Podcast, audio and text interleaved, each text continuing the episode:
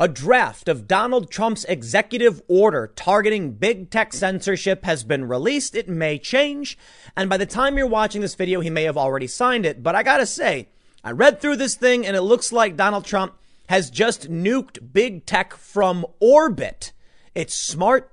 I feel like a lot of the points made in the executive order make sense. And this very well may prevent some online censorship. Now, of course, all of the pundits are lighting up across social media with their opinions about what's going to happen. I obviously have mine, and I will say it now. They're all wrong.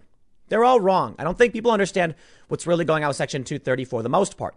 But I got a Georgetown law professor who gives us his opinion, and it really does look like Trump's executive order is correct.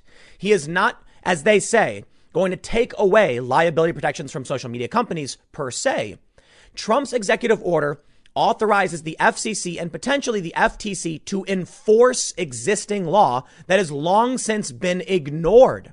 You see, for the longest time, we've dealt with social media censorship, mostly targeting conservatives. Really good examples would be hashtag learn to code and rapper Zuby being suspended for saying, okay, dude. Section 230 was not intended to protect platforms from removing that kind of content, but they do anyway because no one's been enforcing anything. So I don't want to mess the context up. I want to read you the news that CNN, as CNN reports it, show you the executive order, and go over what this means. And dare I say, I think in the next month or two, we may not see any dramatic changes necessarily, but We've already seen Jack Dorsey, the CEO of Twitter, step up, admit to, presumably, I would say it appears like he's admitting to his mistake in fact checking the president the other day because they put a fact check on Trump's opinion editorializing content, which is in no way protected by Section 230.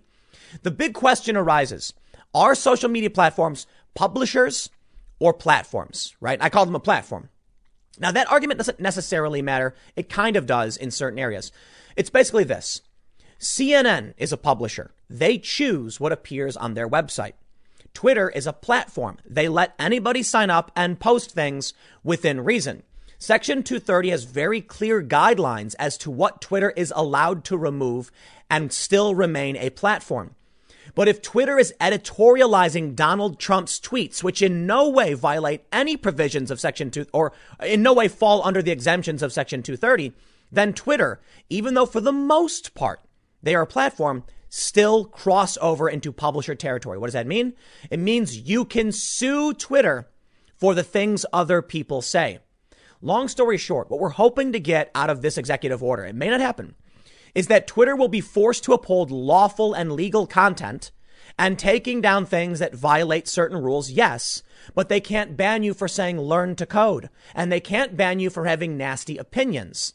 But let me let me give you the full context. First, let's read what the New York Times I'm sorry, let's read what CNN has to say. And I do want to show you some conservatives who are very much opposed to some of these changes, and we'll go through what this means. Before we get started, head over to timcast.com slash donate if you'd like to support my work. There are several ways you can give, but the best thing you could possibly do, share this video. Why? Well, YouTube suppresses content like mine. They really do. And they prop up the mainstream media. The mainstream sources like CNN get front page access when dealing with certain issues, like they get a dedicated section. Meanwhile, I get removed from recommendations. One of the reasons, you know, people are really concerned about what Trump is doing with his executive order. I don't think the executive order is going to change this problem I face, which means the only thing I could ask of you is to share the video because it helps keep my channel going. It's, it's the best marketing possible. However, if you just want to watch, make sure you subscribe to the channel, hit the like button, hit the notification bell, and let's get to the news. CNN reports Trump is set to announce an executive order against social media companies. I don't want to read too much of what they say because I actually have the executive order for you and I'll just give you the legit reporting. But CNN being biased, we've already seen them coming out against this. I'm, I'm curious. President Trump is set to announce an executive order against social media companies on Thursday, days after Twitter called two of his tweets potentially misleading. Mind you, those tweets were opinions. Twitter should not have been intervening. The draft executive order being prepared by the Trump administration tests the boundaries of the White House's authority.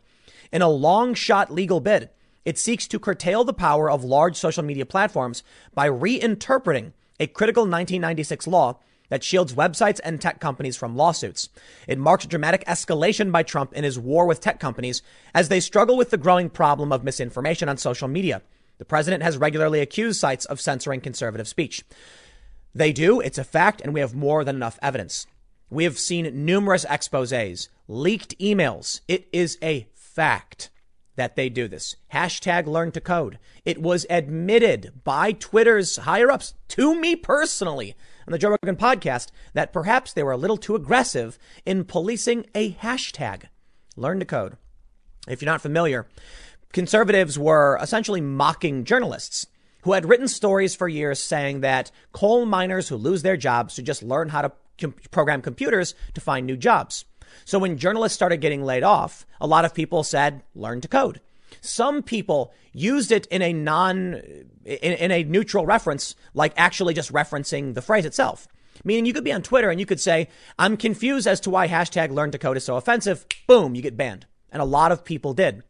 That arguably, according to this new executive order, would not be exempt. In this article from Reclaim the Net, they have provided us with the actual draft of President Trump's social media censorship executive order. For those that aren't familiar, Reclaim the Net is a site that deals with issues of censorship. I'm not going to read uh, uh, all of it, but I'll read as much as I can. By the authority vested in me as president, by the Constitution and the laws of the United States of America, including the Federal Property and Administrative Services Act of 1949, as amended, it is hereby ordered as follows. Free speech is the bedrock of American democracy. Our founding fathers protected this sacred right with the First Amendment to the Constitution, underscoring that the freedom to express and debate ideas is the foundation for all of our rights as free people. The emergence and growth of online platforms in recent years raises important questions about applying the ideals of the First Amendment to modern communications technology. Today, many Americans follow the news, stay in touch with friends and family, and share their views on current events through social media and other online platforms. As a result, these platforms function in many ways as a 21st century equivalent of a public square. I'm going to stop right there. That is not Trump's opinion. That comes from a Supreme Court ruling. Let's read. As president, I have made clear my commitment to free and open debate on the internet. Such debate is just as important online as it is in our universities, our businesses, our newspapers, and our homes.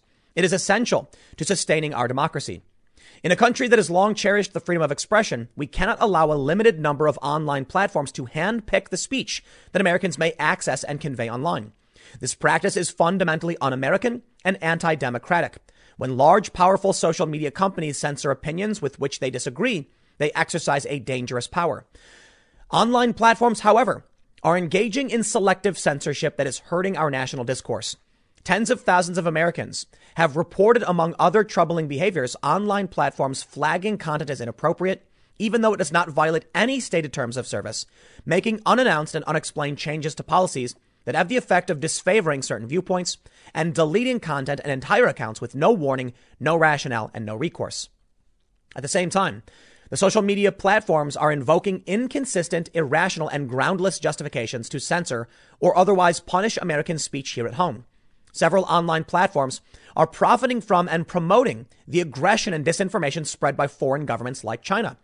Google, for example, created a search engine for the Chinese Communist Party, which blacklisted searches for human rights, hid data unfavorable to the Chinese Communist Party, and tracked users determined appropriate for surveillance. Google has also established research partnerships in China that provide direct benefits to the Chinese military. For their part, Facebook and Twitter have accepted advertisements paid for by the Chinese government that spread false information about China's mass imprisonment of religious minorities. Twitter has also amplified Chinese, China's propaganda abroad, including by allowing Chinese government officials to use its platform to undermine pro democracy protests in, in Hong Kong. Now, we get to the policy portion where we get a bit more in the weeds, but this is very, very important, and I'll try and I'll, I'll do my best to break this down for you. Section 2 Protections against arbitrary restrictions. A. It is the policy of the United States to foster clear, non discriminatory ground rules promoting free and open debate on the internet. Prominent among those rules is the immunity from liability created by Section 230 of the Communications Decency Act. It is the policy of the United States that the scope of that immunity should be clarified. I'll just give you the quick gist and then we'll read through this.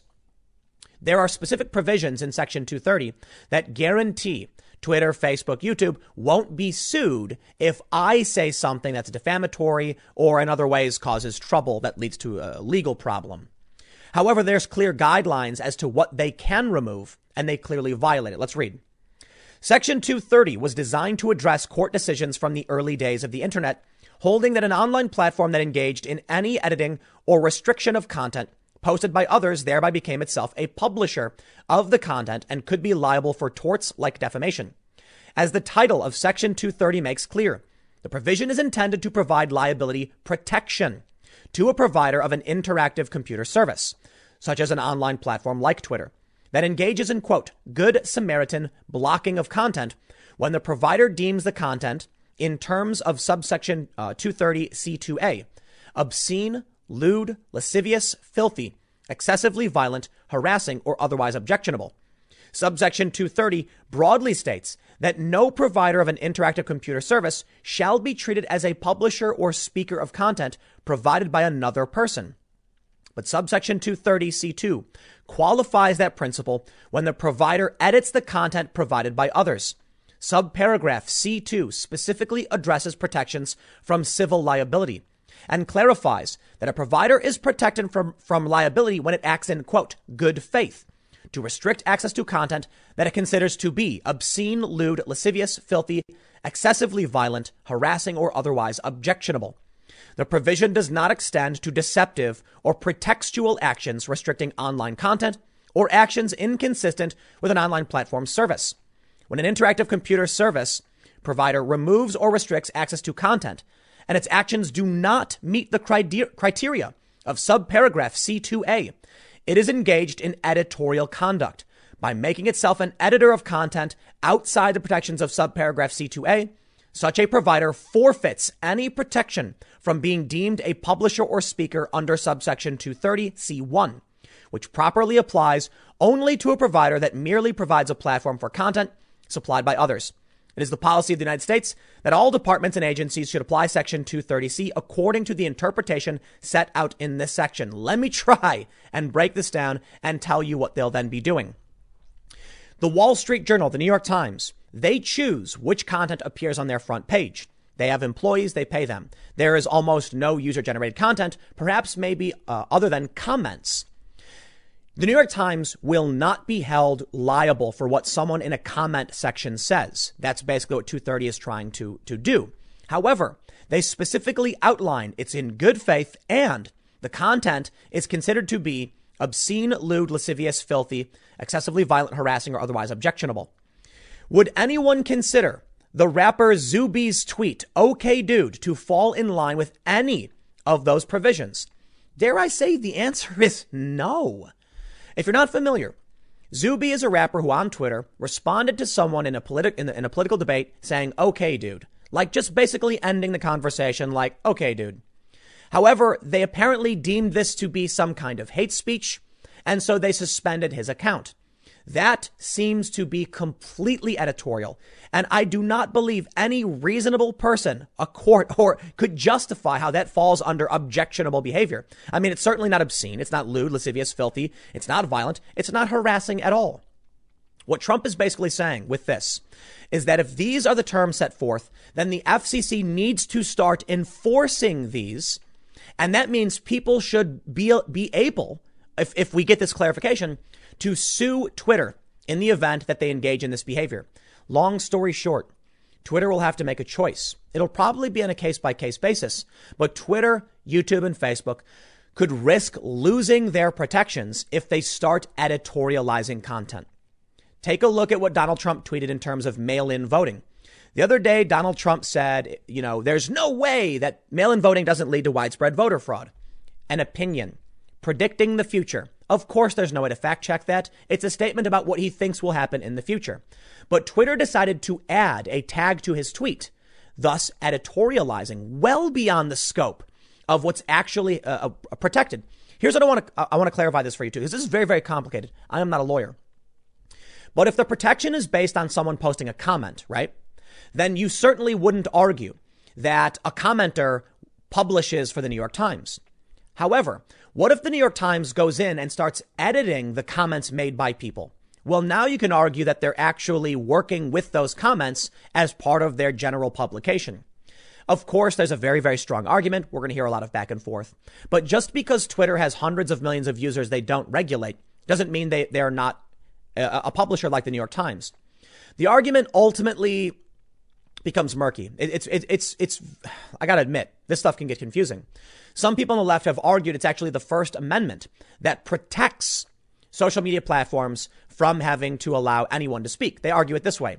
If I have a company and my company, say, puts up a sign in the window and I let some people put up signs in the window, that doesn't mean I have to, I have to let everyone put up a sign in the window. However, if your argument is that uh, if your argument is that the enforcement of Section 230 would violate the First Amendment, then dare I say Section 230 has violated the First Amendment from the outset and would need to be revoked.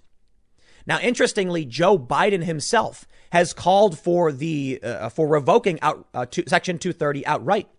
So he, he's in, in the context of Section 230. We can see it at the New York Times. He says it should be revoked.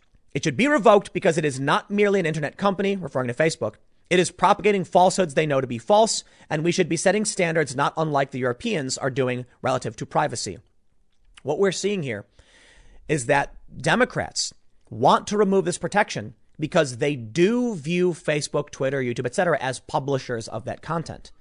If that's the case, and that's the view of the Democrats, then it doesn't matter if 230 exists. Section 230 isn't supposed to be protecting them at all. There's no reason to revoke 230 if these companies are operating outside the confines of what the protection is supposed to be.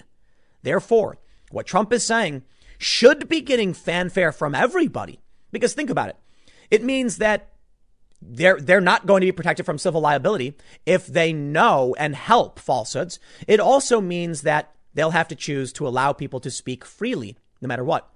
Of course, I think the real issue for many Democrats is that fake news, misinformation, or information that generally proves them wrong is out of their control.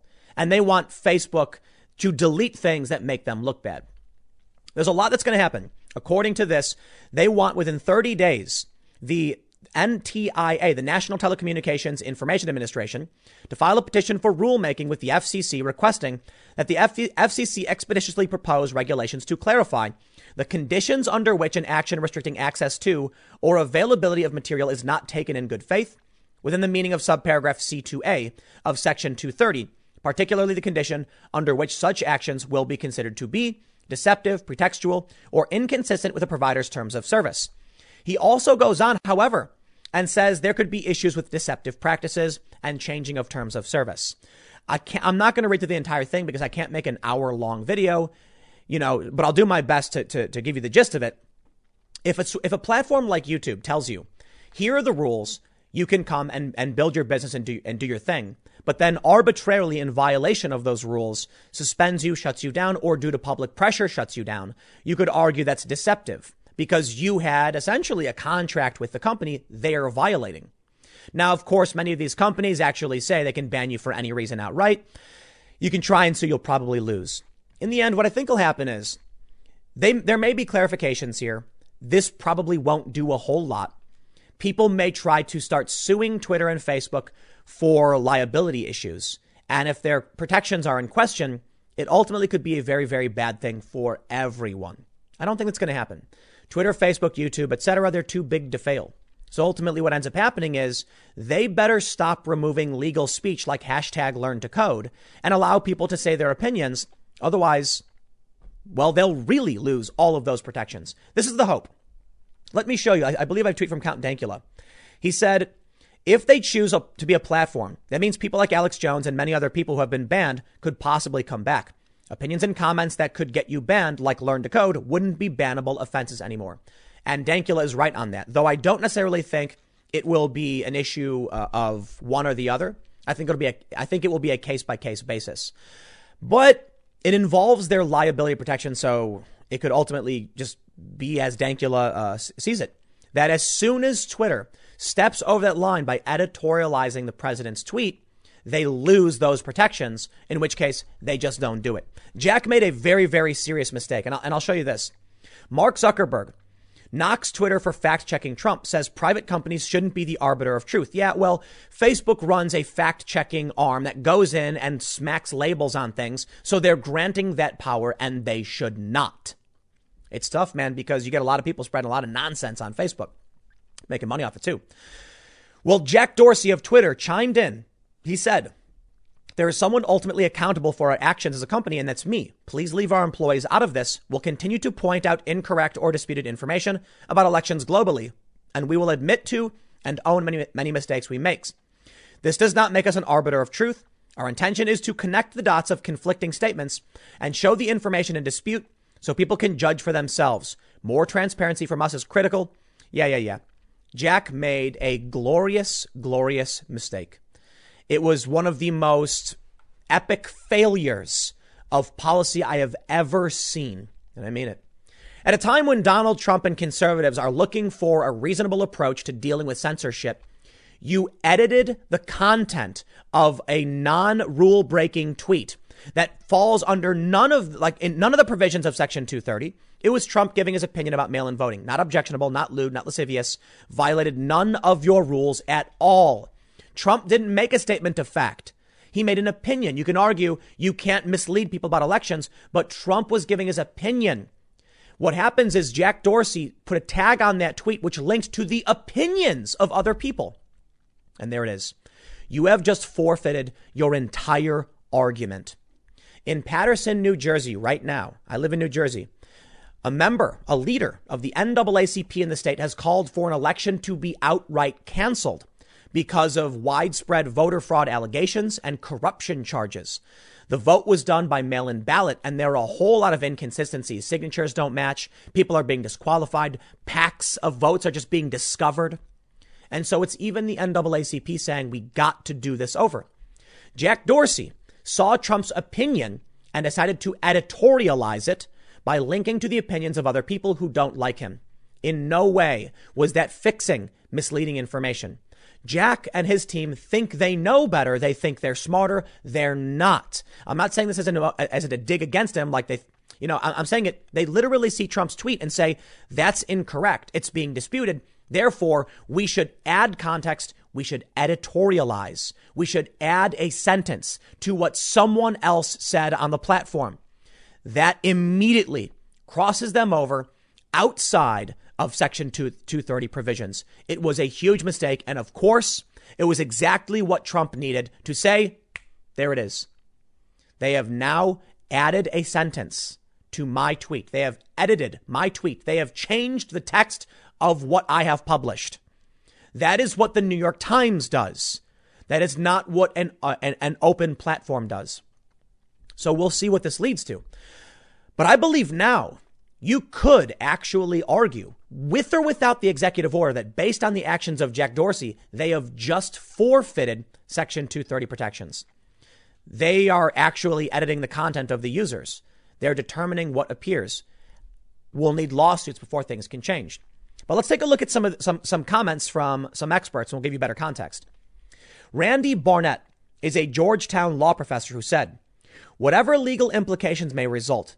It seems that both Twitter and Facebook are online publishers in competition with other publishers for advertising and eyeballs. The fact they regulate their content only furthers, uh, further underscores this. They are not an ISP like Comcast or RCN. If they're not publishers with First Amendment rights, then perhaps they are closer to common carriers who have a duty not to discriminate. Georgetown law professor. He brings up a really great point. Facebook, Twitter, and YouTube, yes, YouTube, are in competition to sell advertisements. Well, that's what newspapers do. They're actually regulating the content that appears on their platform. Simply because they don't have strong editorial guidelines doesn't mean there aren't editorial guidelines. There are. YouTube passed rules on what we were allowed to say about the pandemic. They gave us editorial guidelines. They actually sell ads and split the money with us. YouTube is playing a very, very dangerous game. My livelihood is YouTube. I've been very successful and I'm very fortunate. But I'll be the first to admit YouTube is very likely to be a publisher the same as any other service simply because they allow me to be on their platform. Let me, let me tell you something. They review channels to determine whether or not you get access to cash, in which case there's a strong argument that they're just a company hiring people. I would not be happy with it. I'll tell you what. It would be very, very bad for me and my livelihood, but the argument stands. They're competing with the New York Times. They have a, a, large group of people who produce content. The company then sells ads against it. I don't sell any ads. I just get paid based on the ads that come in. It's going to be a really wild ride moving forward, and a lot of people aren't going to like it. I know I probably wouldn't. It could be the end of my YouTube channel. We'll see how this plays out. Ben Shapiro chimed in, saying, Here's the inevitable effect of destroying 230 of the CDA. All comment sections will be taken down. No website has the resources to actively edit all comments in order to shield themselves from liability, and no website is willing to leave comments entirely standards free. The invitation to redefine unfair business practice to include comment policing based lawsuits will likely not end well for conservatives. I see the appeal, but I'm wondering just why conservatives are suddenly so unconcerned about political bias among regulators. But I will add, I don't think it matters removal of Section 230, Trump's uh, executive order. I think the fact is there hasn't been a strong legal case brought to a judge to point out the fact. Twitter says publish on our platform. And we are just a platform, right? But Twitter sells advertisements on this platform. Now, the difference between, you know, YouTube and Twitter is that Twitter doesn't pay you, but they do monetize the content you're producing, which would be no different to say, I don't know, the Huffington Post or Forbes, who are publishers and are liable. Long story short, when the Washington Post says something, they're the ones who said it. If they defame you, they can be sued. Twitter makes money off of our content. They choose who gets to appear and who gets to publish content. They will remove you for saying things like, okay, dude. Clearly, they have editorial guidelines. Therefore, what's the difference between Twitter and the Huffington Post? And I mean that literally. I understand you can point out solid differences like, well, the Huffington Post, they write articles and Twitter is a microblogging site. I don't care. The Huffington Post allows users to post and so does BuzzFeed. What's the difference? You could argue that the Huffington Post has the same protections for sure, but they do edit the content. Okay, Twitter has now stepped into that game and directly edited Donald Trump's tweet. Well, there you go. They're now one degree into that same territory. I also have this tweet from Robby Soave. He says the obvious consequence of removing liability protection would be social media companies censoring more speech, not less. This order is about assuaging Trump's bruised ego, not protecting free speech. In fact, if your goal was to force Twitter to take more aggressive action against Trump and against edgy right wing speech, what you would do is suspend the liability protection. Say goodbye to tweets implicitly accusing Joe Scarborough of murder. In fact, this is part of the reason that many progressives of the Elizabeth Warren variety are adamantly in favor of removing the liability protection, as well as Joe Biden. Here's what I think we need. I think we need these companies to stop banning legal speech. That should be the standard. Many people are speaking out against you know, these changes and this enforcement. I don't agree with that necessarily. The executive order may work. It may actually tell Twitter, don't ban, you know, lawful speech and set your rules to to be as such. That would mean that someone could be on Twitter and say really, really awful things, like really nasty racist things, and they couldn't get rid of it. Same for YouTube. It could it would mean that they can't ban my videos when I say a name. It's lawful speech. It's protected. It would incentivize them to be hands off, but it would not mean they would ban more. It means they would ban less. That way they don't get sued. The biggest problem right now is that Section 230 has not been clarified. Trump is seeking to do that and enforce the law under this. I have no idea how that will play out. We, we can only see. But let me just wrap it up with this. In the end, probably nothing will happen. I mean it. I really, really do. I mean, nothing will happen. It would be devastating for you know, uh, if if if yeah, I think nothing will happen. I really don't. I, I just don't see it. The courts have have have struck down so many lawsuits. An executive order, while it's clever, won't necessarily do anything. But it will be interesting to see how the FCC seeks to regulate certain content. But this really is about liability protection. So even if the FCC determines that, you know, well, actually, no, I'll put it this way. It may be that starting, you know, in one month, the FCC says here are the clear definitions of lascivious, of objectionable. Okay, dude, clearly is not upon is not, not in, in there. Twitter then says, okay, from now on, we won't ban legal speech. That would be the best outcome. We'll see how it plays out. A little longer for you today, but stick around. I've got more videos coming up at 6 p.m. youtube.com slash timcastnews, and I'll see you all then. Last night, we saw some of the worst rioting we have seen in this past decade, especially as it pertains to Black Lives Matter. I have been to many of these riots. I was in Baltimore. I was in St. Louis several times. I've been in many different cities like New York witnessing protests. I've seen them escalate into full on riots. And these are some of the worst images I have ever seen. They torched several buildings. One of the buildings was low income housing, just burned to the ground. You can see it on the screen. They looted a Target. Now, we get a lot of crazy stuff that comes out of this too. Apparently, as they're looting this Target, some old lady and like a rascal shows up with a knife or something, and then people start fighting with her. This is just full on crazy. Someone in one video had a chainsaw walking around the city. Why? I don't know, man. People are losing it. A lot of people are making the jokes about the Boogaloo and stuff like that. We saw an AutoZone burn down, and yeah, things are getting crazy. But here, here's one of the crazier stories. Now, I gotta, I gotta, I gotta remind you: be careful with this preliminary stuff. The news is still coming out. There are still images emerging in the past like 20 minutes to an hour of fires burning. It's the aftermath of the riots, and people are still out. They were out all night. But one of these stories that has come out, which will need to be fact checked, mind you, is that two people tried looting a pawn shop and the owner was having none of it. And the owner was armed with a rifle and these two people got shot. More videos emerged where people were claiming the cops may have actually killed another guy, maybe pertaining to these riots. I'm going to tell you this right now. All this stuff you're seeing, in my experience, because I've covered this stuff, I think it's going to get worse. Listen, it's Thursday. That was Wednesday night. That's not even a weekend. Now people are seeing all this, and I'll tell you what. I'm just going to come out and say it, and I know it's going to get a lot of a lot of those lefties uh, angry. This is not about justice. I assure you, it is not. You know how I know? Because I've actually interviewed these people, made an hour long documentary about this stuff. I've gone down to these communities and I've asked them. And I'll tell you what happens almost every single time. When I was in Ferguson, there was a group of young black men guarding a liquor store from looters. And you know what they told? I was standing next to them uh, uh, as they talked to a reporter from Al Jazeera who's now with Vice News. And they said, these people rioting aren't from our community. They're coming from outside the community. And they, they, they're take, it's, they're opportunists. They're just trying to steal from us and destroy our community. That's what he said. This dude was talking to a reporter and he said, the, the people who are running in these buildings, they don't actually care about justice. And then you end up with these people like uh, there was, I think it was the New Republic. I'm not sure, some lefty publication that wrote an article called "In Defense of Looting" or something like this. I'll tell you what, man.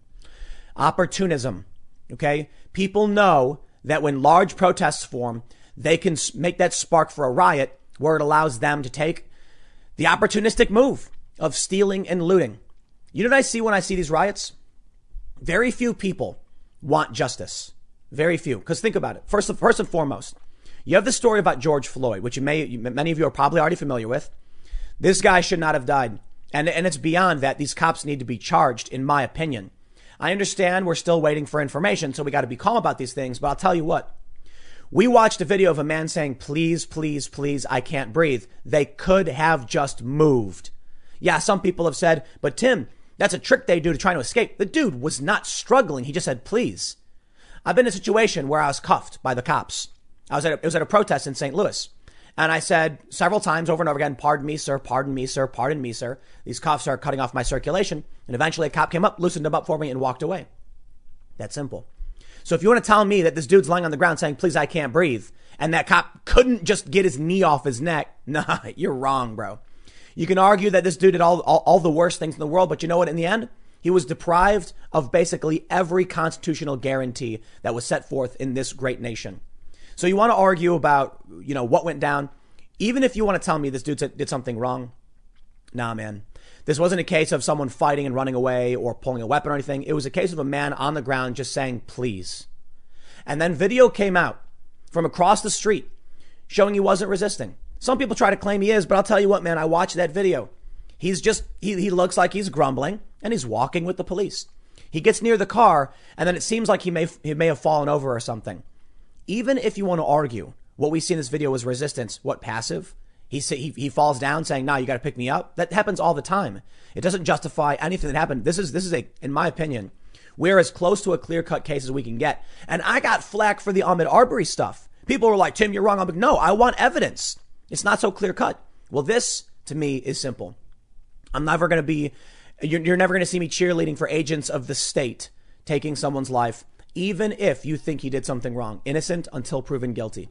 So I'll tell you what, what's really bugging me about all of this is that you actually have on social media high profile Trump supporting conservatives going further than I am, saying it was straight up cold blooded murder. And I'm like, I mean, you have your opinions. I agree. You know, like I think this was wrong, but they go, they go, they're going hard. And then we see these lefties acting like conservatives are ignoring it. I'm like, nah, man. what are you, what are you, what are you saying? Are you even, are you even following these people? These, the, the, the, the conservatives are, they agree with you. They don't agree with the rioting. And that's where the line gets drawn. The rioting has nothing to do, in my opinion, with justice, with, with uh, doing the right thing. The rioting is a combination of boredom, rage, laziness, greed. I know because I've seen it. They, a lot of people, uh, so we'll, we'll deal with the issue of rage because that's the one that's actually people might say, see, oh yeah, they're, they're mad about this. No, no, no, no, no. They're not mad about this. Many of them are. The protesters who come out for sure are mad about this. I think we're all mad about this. Like 99% of people are mad about this. But the people who, uh, the, the, the people who are actually mad about it, who may start rioting or, or protesting or whatever, are a tiny fraction. You get a protest of several hundred people, and they're all mad. Only a few of them have the rage to spark a riot. The people who come out and start burning buildings to the ground, they're not calling for justice by doing it. Because I'll, I'll tell you this you could disagree with me, but you're wrong. You can have your opinion. I get it, but you're wrong. You know why? They burned down low income housing. How is that about justice? They were the, the, the, taxpayer funds were being dedicated to helping people who couldn't afford houses, and they burn it to the ground. Not about justice, just boredom and rage. The people who are angry, maybe they didn't know. All right, that's fair to say. Maybe maybe they didn't know they were burning down affordable housing. But come on, man. How do you you think stealing a TV is about justice? Yeah, that's what they write. The lefties are right in defense of looting. Looting is the you know poverty class stealing from the upper. No, shut up. I'm not. I'm not hearing it, man. Nah, you're you're full of it. It's a it's a desperate attempt to justify the people exploiting these communities. See, those people in Ferguson, they didn't want their stores looted.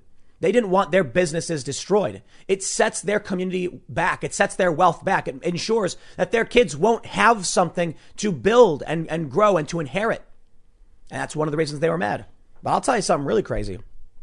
Some of the people down in Ferguson when I was there during the initial start of the of the of the riots, a lot of them thought it was a conspiracy.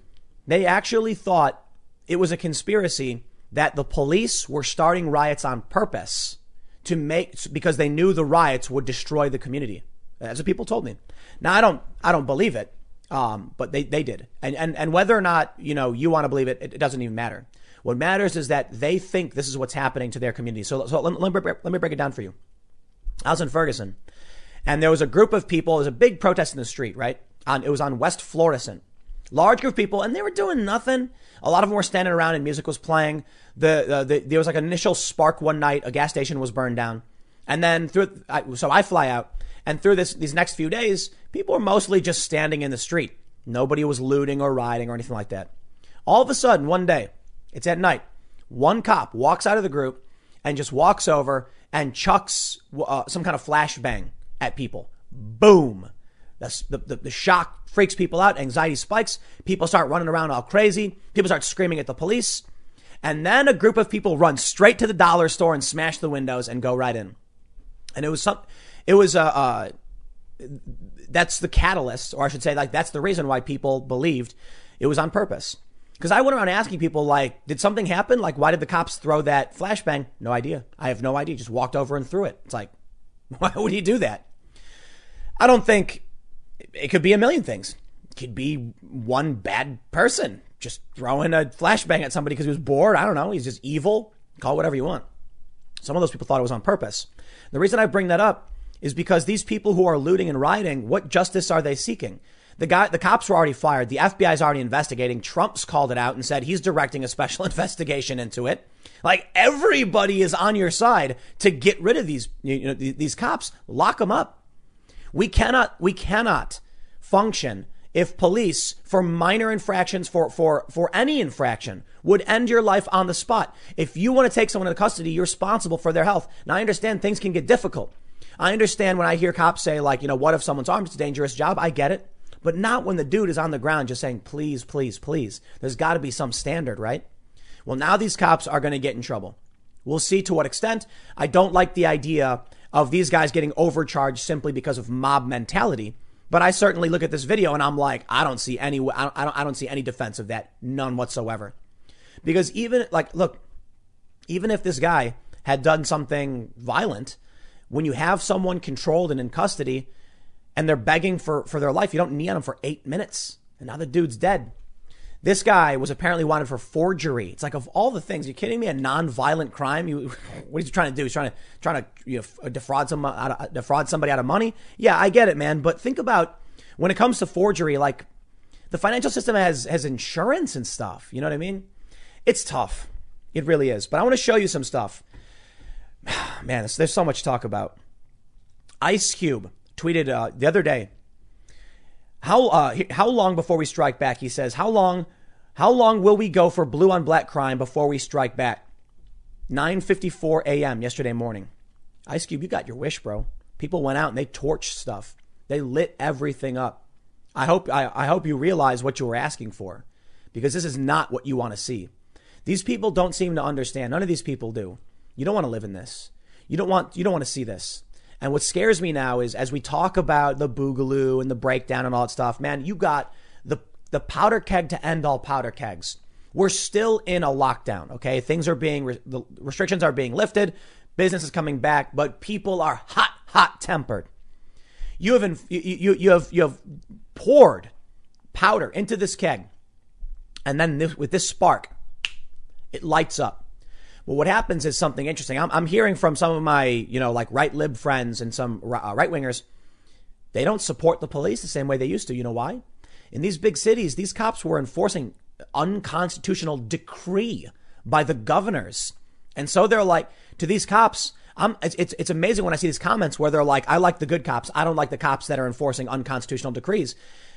That cop in Seattle got fired for saying he refused to do it. So now you're seeing pro cop sentiment has dwindled because there's a mistrust that these police are showing up to a gym near my house and they, they arrested a guy because he went to the gym. Yeah, these people are not too happy with these. It's mostly urban. Let's be honest, mostly urban police forces.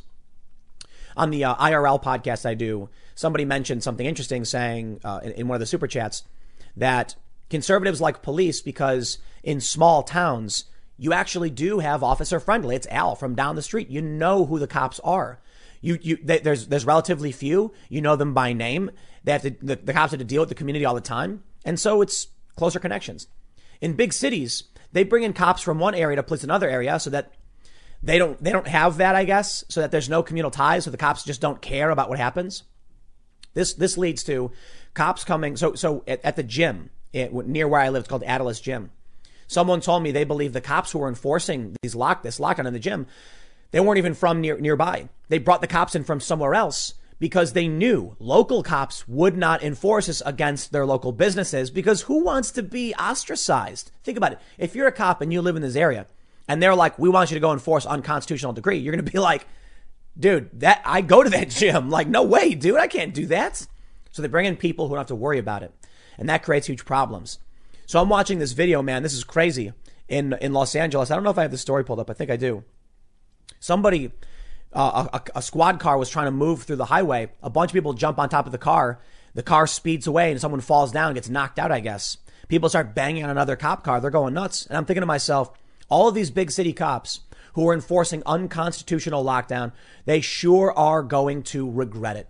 Absolutely going to regret it because you are losing what the, the, the support of the one faction that was always there for you. It's funny. It's funny. It really is. Look at this tweet from Sarah Silverman. This is what the left doesn't understand. These leftists don't talk to conservatives. They don't talk to what the right is actually saying. She said police fired tear gas into a peaceful protest of George uh, of George Floyd's murder, but stood like the Queen's Guard while white a-holes with guns stormed the state capitol protesting having to wear a mask in a pandemic. We live in two Americas, and if this doesn't make it clear, you're a dummy. Let me stop you right there, Sarah Silverman. One group was peacefully, like, I guess they were getting their temperatures checked. They were legally and peacefully and calmly and slowly walking. However, she brings up a good point. A point that I said is quite possibly the greatest 2A argument I have ever seen. Yeah, why is it? Peaceful protesters come out. And the cops just start firing tear gas and beanbags. And some people say the, the, the, protesters started it. They started a riot. And it's like, regardless, regardless. Do you, what do you think would happen if the, the, you know, people showed up and they were armed? It could get worse for sure, but it, it makes you, makes you think, right? I got another one though. This person said, unarmed black and brown folks getting tear gassed by the police for protesting. Let me, let me, let me, let me make sure I, cl- I click it. Uh, getting tear gassed by police for protesting the murder of a black man by the police versus heavily armed white people being allowed to take over a state capital because they want haircuts. You see, this is the kind of nonsensical and unnecessary lie. What those people agree with you, dude. Like the, the, the people saying, give me liberty or give me death, recognize the constitutional rights of this George Floyd man was, were stripped from his, from him and that he was killed. I saw, not, not, not all of them, I'm sure. Not all of them. Many people probably disagree. But the most of the sentiment I've seen from like the white 2A people are like, we have a right to due process. And although they might not go as hard as the left, the left is like cold blooded murder. These people are like, wow, that cop was responsible for that person's life. So here you have an opportunity to reach out a hand and say, hey man, will you, will you help us? This guy's rights were deprived. And they probably say yes. Many of them. But then you go out and riot. You smash windows, burn Target down. And this is where things get really, really weird. Things get really weird, man. I, if there's going to be a boogaloo, as like people say, I think you will see the right tacitly now in line with the government. And it's weird. Because you'd think with the unconstitutional lockdowns, you'd think with the violation of their rights, they wouldn't. But there's a line, all right? The line is when protesters burn affordable housing to the ground, you're not going to get conservatives on your side with that one. The, the, the line is when they burn at Target and they loot it and steal TVs, you've lost the conservatives. This is crazy, man. It seemed like there was a real opportunity where something was happening, where you've got this pent up rage over the unconstitutional lockdown, where the right was angry with the government and angry with police. And the worst thing that the left could be doing right now is insulting those who are also in this fight against what they view as unconstitutional decree. Let me tell you a story. I love telling the story. It's at Occupy Wall Street, and there were two guys and they were both black. And one guy was was yelling, saying to all the other black people, "Don't stand with them. They don't stand with you. You know, like these people have ignored us and ignored our plight. Blah blah blah." And this other black dude says, "Yo yo yo, no man, no no, that's not how you do it. You know what you do? You reach out to them, shake their hand, and say, "Welcome to the fight." Now you get it, don't you? Yeah, maybe now people really do get it. Maybe in big cities you have cops that are bad cops. Maybe in smaller jurisdictions the cops aren't that bad. And this urban versus rural divide really changes the way people view what the police really are. Like I look in New York City and I see stop and frisk, which was specifically targeting black communities and was specifically a gun control measure. And I'm like, come on, guys, we can come together on this one, right? The police were going to mostly low income minority areas. Michael Bloomberg said it himself. It was about race. He did. It's like, dude, who likes Michael Bloomberg? And they were going after young people because they were looking for weapons. The violation, of, uh, arguable violation of the Second Amendment, depending on how far you go with your view of the Second Amendment, you think it's absolute. Then you've got adults in these areas who have a right to carry their, their firearm, and the police can't come in and take young people, throw them, against, throw them up against the wall, and then to justify it, they end up arresting them for nonsense. You have disproportionately uh, uh affected the minority community in this regard in New York City. You end up with these protesters saying they hate cops. Why? They live in a city where the cops don't live near them, don't care about them, and disproportionately target minority communities. That's Bloomberg's own words. And then you go out to a rural area and you get people who, for the most part, mind their own business. And there's a smaller group of cops, a local county sheriff, some deputies, and they know them. And they're like, oh, Jim's a good guy. That's unfair. Here, I think it's like, man, maybe we can start seeing people come together once again. But unfortunately, it's just probably not the case. And it's unfortunate because it's the left. It, it, look, this is why this is why I have the bias I do. Okay, this is why I point in the direction that I do. These people are unnecessarily dragging a bunch of conservative and libertarian protesters to support Trump when they probably agree with you. I mean, not the looting and the rioting, but I'm not seeing anybody cheer for the police on this one. Imagine if these leftists, the first thing they did was had some like, you know, high profile Black Lives Matter activists reach out to some, you know, right wing protest organization and said, Will you march with us? This man's rights were violated. You probably would have seen a yes. And then you'd have these guys and these guys marching together, defending the Constitution, defending civil civil liberties. It's and it's unfortunate that couldn't be the case. People hate each other more than they actually hate the, what the problem really is. I look at this this tweet with 22,000 retweets, or Sarah Silverman's with 70,000, and I ask you this: I to, to, to these leftists, these guys standing on the state capitol with with with their guns, what did they do to you? These aren't police officers. The, the, these people were protesting the cops, and the cops were arresting many of them at these protests. What did these regular Americans do to you? Nothing, man. What do you disagree on? Politics? Like the, the policy we should enact for, for the economy? I'll tell you what. It's, it's, it's, it's the easiest way to divide the, the people who aren't in power. And that's what we're getting. Governor Whitmer called these people racists and bigots. Yeah, you know, I know what she's doing.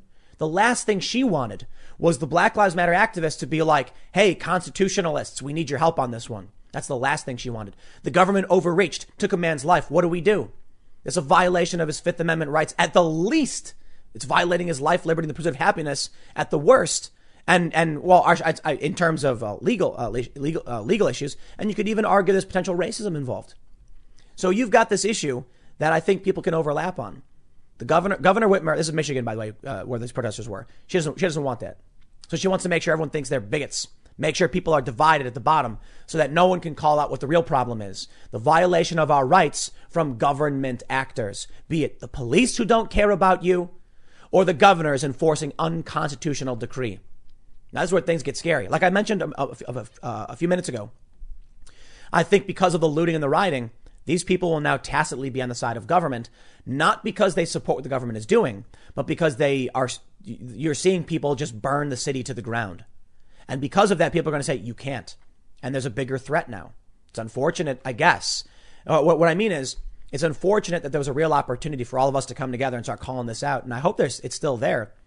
But I think these people on the left got to drop the pretense and stop pretending like these dudes who are waving Gadsden flags are their enemies. The Gadsden flag is a symbol of the revolution, of liberty and freedom.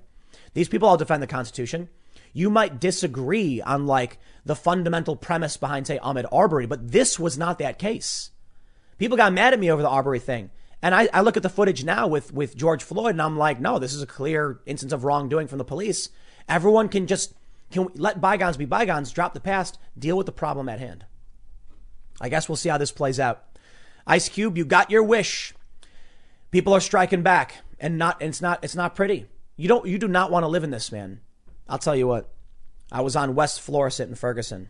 They burned that whole city to the, the whole side, the whole street to the ground. And as we drove down the street very slowly, from the street you could feel the heat from those buildings. It's it's people. I, I man, if you've ever been near a big building fire, you know it. I, I've I've been at bonfires. That they do this thing in Northern Ireland, big bonfires you can feel that heat from very, very far away. Seeing these buildings burn and the, and the, and the energy just coming off it, it's like, it's shocking to people who've never experienced it. I think it's going to get worse this weekend. What I don't understand is there's, there's nothing the government could have done to actually have stopped this. They fired the cops immediately. The FBI has been called in. The mayor sided with the protesters, yet they still riot. And that's why I say it's not about justice. It's opportunists. Stop defending them. Stick around. Next segment's coming up at 1 p.m. on this channel, and I'll see you all then. I hope y'all are ready for some very spicy news.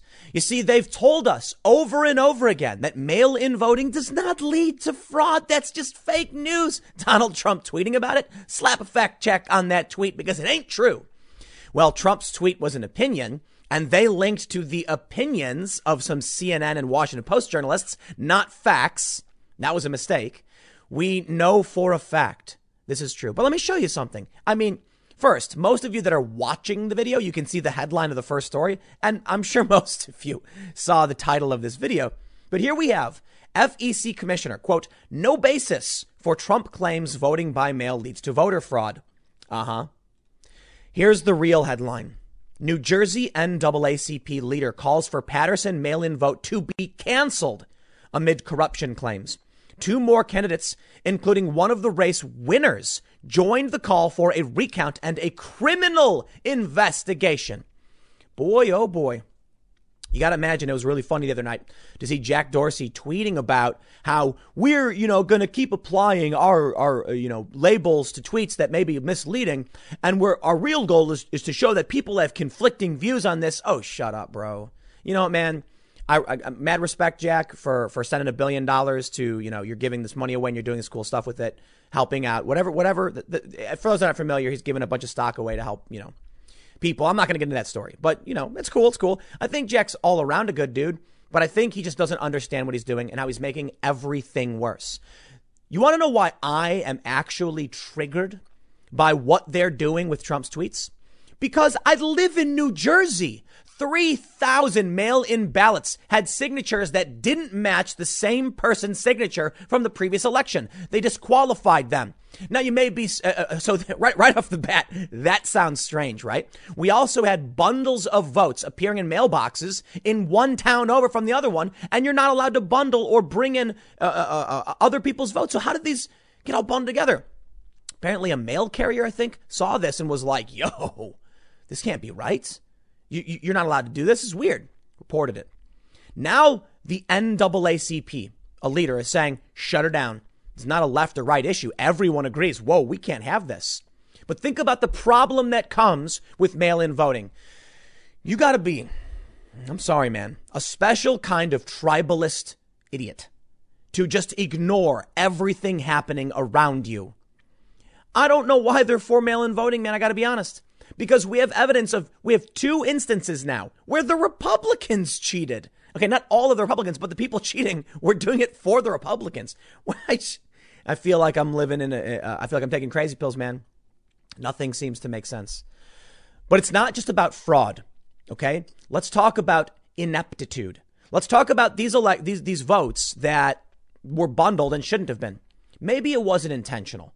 Maybe someone's just really dumb then do we really want to weaken our election systems? No, we want to strengthen them. And if we're seeing that mail in voting has these problems, maybe it's not the right thing to do it, right? So Jack Dorsey, if you didn't see the story, puts this fact check label on Trump. And I'm sitting here going like, dude, how dare you? Where I live in my state, we're dealing with very serious corruption charges from the NAACP. Jack, what are you doing? So I don't know what the solution is. But I certainly don't think, you know, I, I should say this in terms of the lockdown and how we should vote. I don't know what the solution is. I think things are getting better, but changing the rules makes no sense. And more importantly, the bigger issue at hand right now, which with, I'm going to read you these stories, is that the journalists claiming there's no mail in voter fraud are lying to you. It's unfortunate. It really is. Jonathan Dienst and Joe Valiquette, reporters for NBC Local New York, have no problem telling us the, tr- us the truth. It's literally happening before our eyes. Why would Jack Dorsey link from Trump's tweet to the opinion of some analysts from CNN? It makes no sense. So I'll tell you this. You want to come to me or, and say there's no mail in voter fraud. Then let me ask you this question. What do you call it when 28 million mail in ballots go missing in the last four elections? You gotta, you, you know, what was it? We're talking about 7 million ballots per election. Where these ballots go? Oh, you want to call it ineptitude. So you mean to tell me that 7 million people have, disin- have been disenfranchised? Their vote has been negated? Perhaps then we need to secure our elections much, much better. Let's see what's going on in Paterson, New Jersey, because this is the most important story. This is the example I want you to give to people. They say there's no such thing as voter fraud. Bro, send them this and tell them when they say there's no such thing as voter fraud, it's Trump, be like, why would you ignore the pleas of the NAACP? Are you a bigot? I'm sorry, I got to defer to the uh, underprivileged, underrepresented groups that are concerned their votes are being uh, uh disqualified. I mean this literally. If there's a marginalized group coming out and being like, our chance at winning is being suppressed because of corruption, you better believe I'm going to be like, yo, fix this. Everyone agrees on this one. NBC reports. A Paterson NAACP leader said the recent city council vote by mail election was allegedly so flawed that the results should be thrown out and a new election ordered. invalidate the election. Let's do it again, said Reverend Kenneth Clayton. Amid reports, more than 20% of all ballots were disqualified, some in connection with voter fraud allegations. These kinds of acts make people not want to vote anymore. They feel disenfranchised, disconnected, that their votes don't count, and that it's not fair to people, he said. Now think about what they're saying about Trump. They're saying in that fact check from Twitter, is Trump trying to suppress the vote? They say Republicans just don't want people to vote. Well, I'll tell you what, man. Rev- Reverend Kenneth Clayton says mail in voting corruption is making people not want to vote. What's the point if someone can just snatch your vote out of a mailbox and throw it in a dumpster? What's the point? These uh, uh, Re- Reverend, uh, Reverend Clayton said the National Association for the Advancement of Colored People will soon be filing a written complaint to Governor Phil Murphy, who ordered the vote by mail only election, and State Attorney General Gurbir Grewal. Bravo, man. I, I, I respect this 100%. I think the bigger problem is that we are changing the rules at the last minute, and these problems were bound to happen. And Governor Murphy is ignoring what's happening in Paterson. He was asked about this. The governor of New Jersey is is is is uh, what's his name? Phil Murphy. He was asked about this at a press conference. He said, "We'll get we'll, we'll get you, you know, an answer on this." And then two days later, he's like, "We're going full statewide mail-in voting." These people are are are are seriously concerned. I I can't stand this state, man. I you know what? I live here. I'm leaving. Paterson activist Ernest Rucker said his experience this election is an example of the kind of corruption that allegedly allegedly took place. Rucker said he never received a ballot, but that election records show someone mailed in a ballot in his name. I was robbed of the right to vote or not vote, Rucker said. I was disenfranchised. We're talking about the NAACP, dude. It's not a left or right issue. In fact, you could argue that the left should be in favor of what they're asking for. Shut it down. For some reason, it's the conservatives and the Democrats are in favor of this corrupt system. New, or, or I, I'm sorry, that was a bit hyperbolic. I should say in favor of a system that could very well open the door for exploitation. New Jersey Deputy Assembly Speaker Benjie Wimberly and his family had a different issue. My vote and my wife are, uh, and two sons' votes did not count in this past municipal election. Wimberly said he is a supporter of Governor Murphy, but given the history of vote by mail controversies, the governor should have done more to allow in person voting and to ensure safeguards were in place for those ballots sent by mail that one in five ballots were eliminated, some due to alleged corruption. Wimberly said he was fed up with this. That's how you disenfranchise voters. That's the bottom line. Let me read you that quote again. And please, I would like you to take this quote and share it with people. That's how you disenfranchise voter. That's the bottom line. Tell me, who is suppressing the vote? Securing the election guarantees that the people who vote can't get cheated. And I'll throw it right back to voter ID too. If you guarantee you need an ID to vote, you can prevent people from having their votes taken from them. What happens if one of these people walks in, they want to vote, and they go up to that, you know, that stand or whatever, and they say, you know, here's my name, John Doe, and they go, you voted already. What? I, I didn't. Yes, you did. Too bad. I'm not going to let you vote again. And that person didn't really vote. Why? Because someone just went in and voted in their name. So that's less, uh, in my opinion, less serious of an issue. But the bigger issue is when you remove the people from the process. Mail in voting. You get it in the mail, you come and fill out later, someone's going to walk up and snatch it from your mailbox. And that's what they're complaining about, saying, I never got my vote. Who voted in my name? Somebody did. 3,000 votes disqualified, 20%. Wimberly uh, said he was still waiting for an explanation from the Board of Elections as to why his family's votes were set aside. He said if the issue is a signature matching, uh, signature matching the one on file, it's possible for sign- signatures can change over the years. He said voting booths should be open for elections, adding that if people can shop in supermarkets and liquor stores using checkout machines, they can do it for elections too. What? It is what's what is right for the people. We need in-person voting machines with social distancing. And let me tell you something. Maybe the signatures didn't match because signature signatures slowly change. Uh, you know, I think so. And that's another big part of the problem. It's not that someone's going to engage in voter fraud. It's that I can accuse you of voter fraud. So these election, these votes come in and I see this community, a disenfranchised community, and I'm thinking like, I don't want them to win because I know who they're voting for. Let's invalidate their votes in any way possible and argue it was fraud the whole time. See, it's not about necessarily actually committing the fraud. Anyone could go in and be like, oh, those votes over there, that's fraud. And they're not. You get it? And then all of a sudden there's this big controversy, and then you've got to postpone it, cancel it, or have a re-election. You have, have to, another election. I'm sorry. just because someone pointed and said, here's why these votes are fake. So now this dude is saying my vote was set aside and I legitimately voted. Therein lies the problem. Yet still, we see this over and over again. Who are these people? FEC commissioner, no basis for Trump claims voting by mail leads to fraud. What? What do you, I just showed you that story. Does this guy not, does this guy not live here? Like, does not live in America? Does he not have Google? I wonder. Here's what they say. Federal Election Commission uh, Commissioner Ellen Weintraub on Wednesday night strongly hit back at claims from President Trump that mail in voting leads to high levels of fraud, asserting there is no basis for such allegations and that the falsehoods may well undermine the American people's faith in our democracy. I call this evil. I do. Either, you know, the banality of evil or overt manipulation. Because while she's saying this, literally while she's saying this, a leader in the NAACP is saying our votes are being taken from us. Please help. We need this election stopped.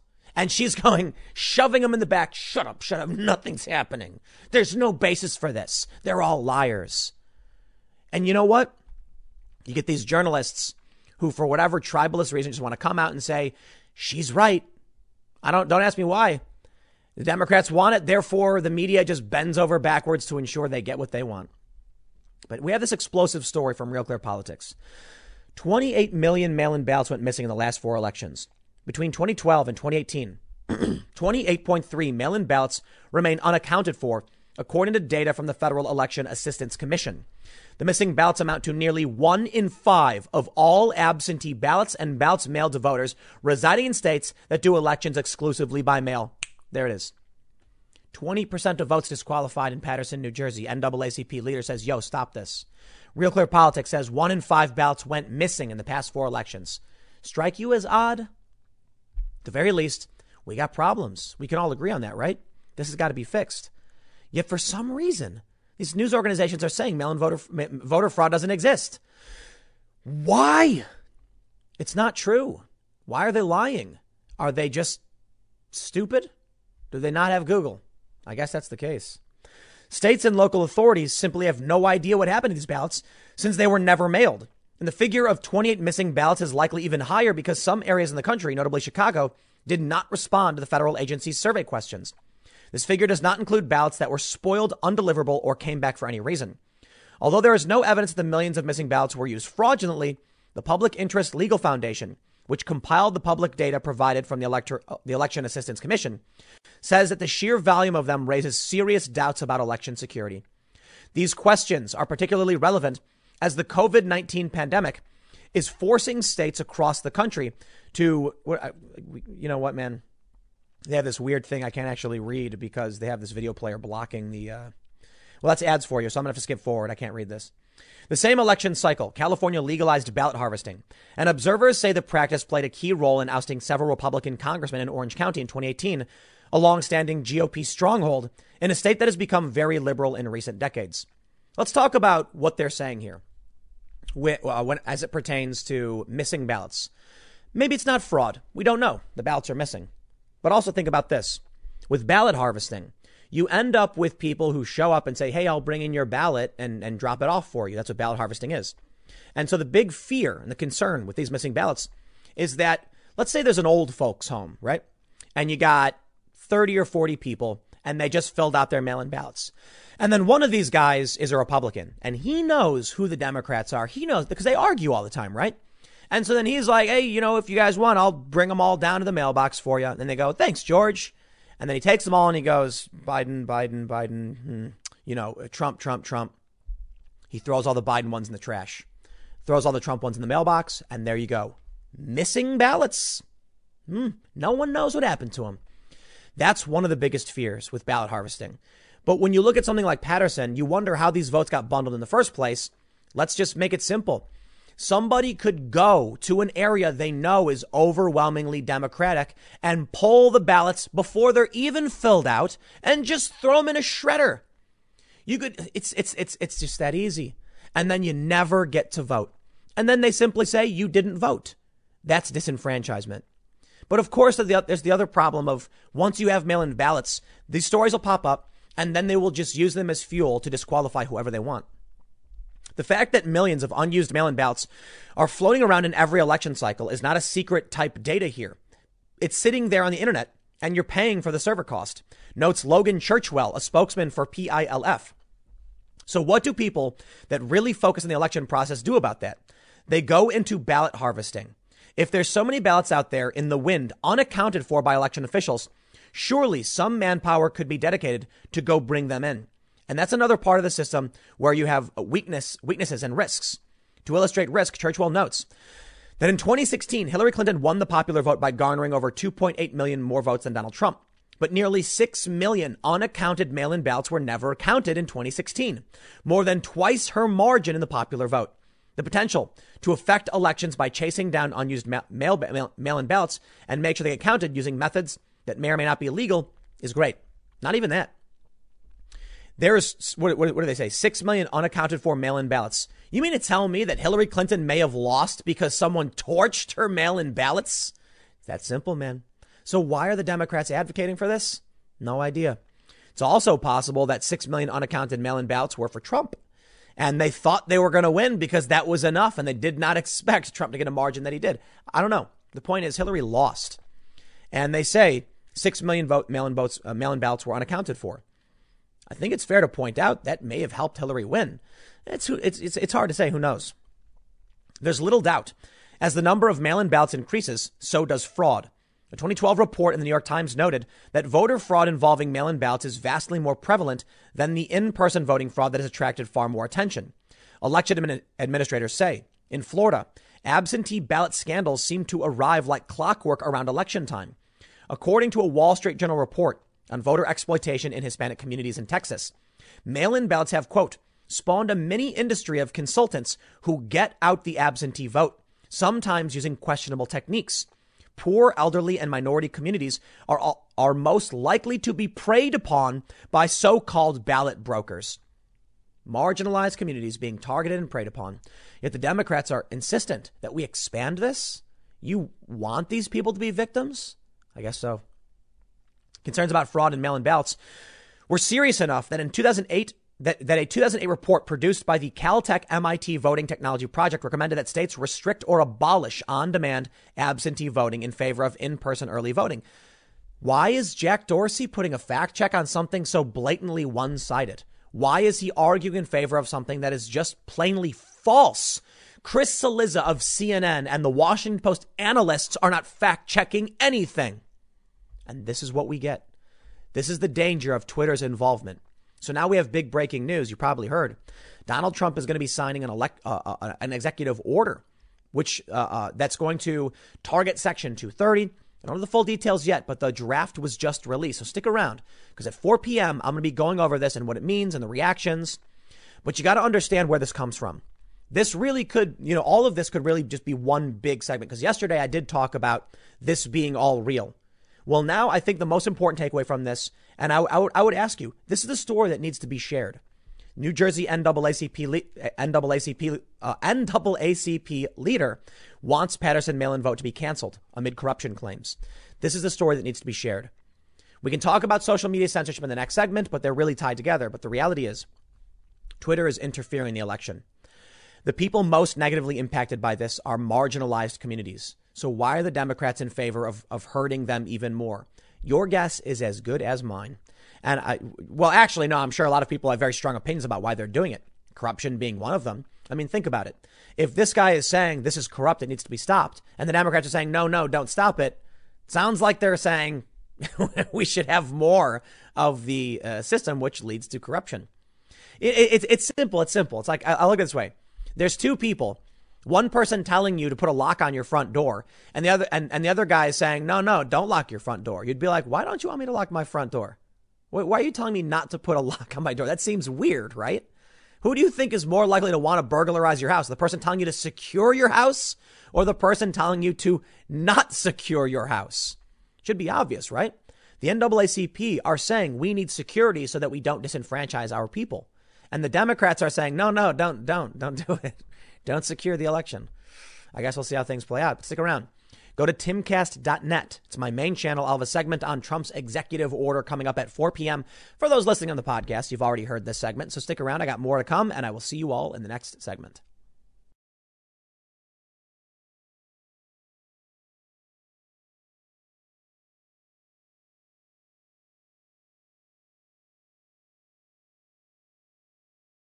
Following up on my main channel segment about Donald Trump's looming executive order, it would seem that Twitter, Jack Dorsey are, dare I say, panicking over what's about to come. If you haven't seen the segment, head over to timcast.net.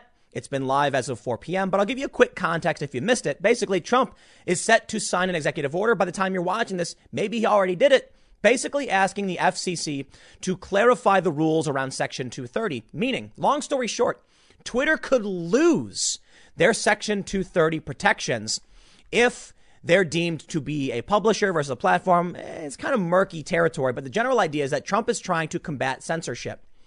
Twitter fact checks two month old tweets by China as Trump threatens web giants with bias investigations following outcry over accuracy warning on President Trump's tweets. The reason why I believe Jack Dorsey and many other platforms are probably freaking out right now is because, well, for one, this is a, a pending executive order, but in Jack Dorsey's position specifically, he fact checked Donald Trump's opinion. This was a huge, huge mistake. Like, I'm talking, wow, level of mistake. If you're going to argue that you're a platform, not a publisher, the last thing you want to do is alter the content produced by people who are just opining on your platform. But Jack Dorsey, his, I should say Twitter, because I don't know if it was him directly, but he's the one taking responsibility for it altered Donald Trump's tweet to send you to the opinions of people who don't like Trump. That is complete editorializing. Well, this isn't the perfect answer, but it seems like to avoid any question of political bias, they're now fact checking tweets by China. This is also following out, uh, uh, uh, I don't want to say outcry, but a statement by Mark Zuckerberg basically dragging Twitter. Uh, what do you call it when uh, you have an um, emotional satisfaction? Catharsis, I suppose. Schadenfreude. Whatever. Let's read what happened. Twitter has fact checked two tweets by China after it caused a political storm in the U.S. by flagging two of Donald Trump's tweets for accuracy, sparking fury from the president and accusations of bias. The social media giant added exclamation point warnings to tweets by China's foreign ministry spokesman, accusing the U.S. of starting the coronavirus pandemic. The timing of the fact checks coincide with the political fallout in America from Twitter's decision to add accuracy warnings on two of President Trump's tweets claiming mail in election ballots were substantially fraudulent. The decision to single out two of the president's tweets for fact checking led to furious accusations of anti conservative bias in the U.S. Trump is now threatening to sign an executive order today, which could expose Google, Facebook, and Twitter to government investigations into allegations of bias and more lawsuits. But amid the row, Twitter uh, singled out tweets by China's foreign ministry spokesman, Li, Jian, uh, Li Zhao, accusing the U.S. Armor, Ar- Army of starting the coronavirus pandemic. He said it, it, might be the U.S. Army, blah, blah, blah. Okay, you know why Twitter's doing this? They're like, we're not biased. See, look, no, we're not. It's not just Trump, it's, it's China too. Donald Trump, in his executive order, specifically called out China. Okay, this is this is it. The draft of the executive order got leaked. I'm sure that Twitter saw it and they immediately were like, quick, censor China. What do we do? Maybe they got heads up on this first because there were some reports coming out. I don't know when, it, when exactly it leaked, but they're trying to make it seem like they're not biased. All right. How about you go and fact check every politician for every false claim? How about you fact check Joe Biden, who lied with the very fine people hoax? But before we move on with the story, I've got to give a quick shout out to today's sponsor, Virtual Shield. Virtual Shield is a virtual private network service. It's basically a program you can download that provides your internet browsing with a basic layer of security. There are hackers, there are government agencies, there are general nefarious actors who want to break into your system, steal your data, and a VPN is one simple way to protect yourself. Now, I always tell people, look, you, you, you have locks on your doors and windows, but you don't expect people to break in, but you still do it. And to be honest, if somebody really wanted to, they could break the, do- the lock on your door, but you still have that lock, right? Because it makes sense to have basic security. Right now, if you go to hidewithtim.com, you can get 50% off your virtual private network service. It's just $2.50 per month. I'm eternally grateful to Virtual Shield for sponsoring my channel. They're, they're one of the, the few sponsors I actually have, and I think it's a great service. So if you want to take your internet security, security seriously, check out hidewithtim.com. The link will be in the description below. But let's get back to the main story. They love running this fake story where they claim that Trump said some pretty nasty people were very fine people, but they removed the context where Trump said, I condemn the white supremacists totally. Or he said they should be condemned totally and was talking about someone else. They removed that. They edit it. Twitter does nothing. So yeah, Twitter is biased. And now they're worried. What do they do? Here's where it gets funny. When asked about President Trump's expected executive order on social media platforms, Nancy Pelosi did not hold back her criticism of the companies all they want is to not pay taxes. Yes, Nancy Pelosi basically, they say that she slammed the companies for pandering to Donald Trump and giving him what he wants because in the wake of this pending executive order, they may actually have to, I don't know, do their jobs and be held to a certain standard. Now, this move from, uh, I want to I want to elaborate on what Mark Zuckerberg said uh, I did briefly talk about Mark Zuckerberg in the main segment, but I want to really dive into him specifically because he's trying to play it up like here's what he said: We have a different policy than I think Twitter on this. He wants to make it seem like, oh no no no, we're not we're not going to fact check and we're gonna we're gonna be hands off. Let me tell you a funny story. Prager University, you may be familiar with, published a screenshot of a tweet. It made several claims about immigration. It was fact checked by Facebook. So when I saw it appear in my feed, or I think I went to their site, I could see that it said, you know, this has been fact checked by Facebook, and you have to click a warning before reading the tweet. It was like a, a, a screenshot. The, they linked to an article which backed up everything Prager you had claimed 100%. I went, wait a minute. So here's what I did. I took the same shot, the same screenshot. I made a new image. This time in my post, I linked directly to the fact check article and said something like this article backs up everything in this image. And they flagged my content as false too. Yeah, Mark, you're, you're, you're, you're, you're lying. Okay. They're all lying. They're all sure. You know what? Maybe, maybe Pelosi's right. They just don't want to pay taxes. That's what it's all about, huh? They're all liars. All they want to do is sell ads. They don't want to deal with the controversy. And hey, to a certain degree, I can respect that. But you know what? You know, this is the territory that you've entered. And if you want to play games, you reap what you have sown. So, Mark, no, I don't buy it. You censor people outright all the time. You banned on Instagram uh, Paul Joseph Watson, and he had this just like him smoking cigarettes in the sunset.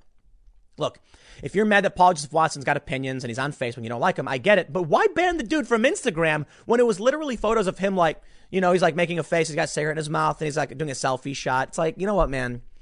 I don't want to play games. I'm not going to sit here and take these lies from you. Oh, well, we're better than Twitter. We wouldn't do that. No, you're not. You're just as bad.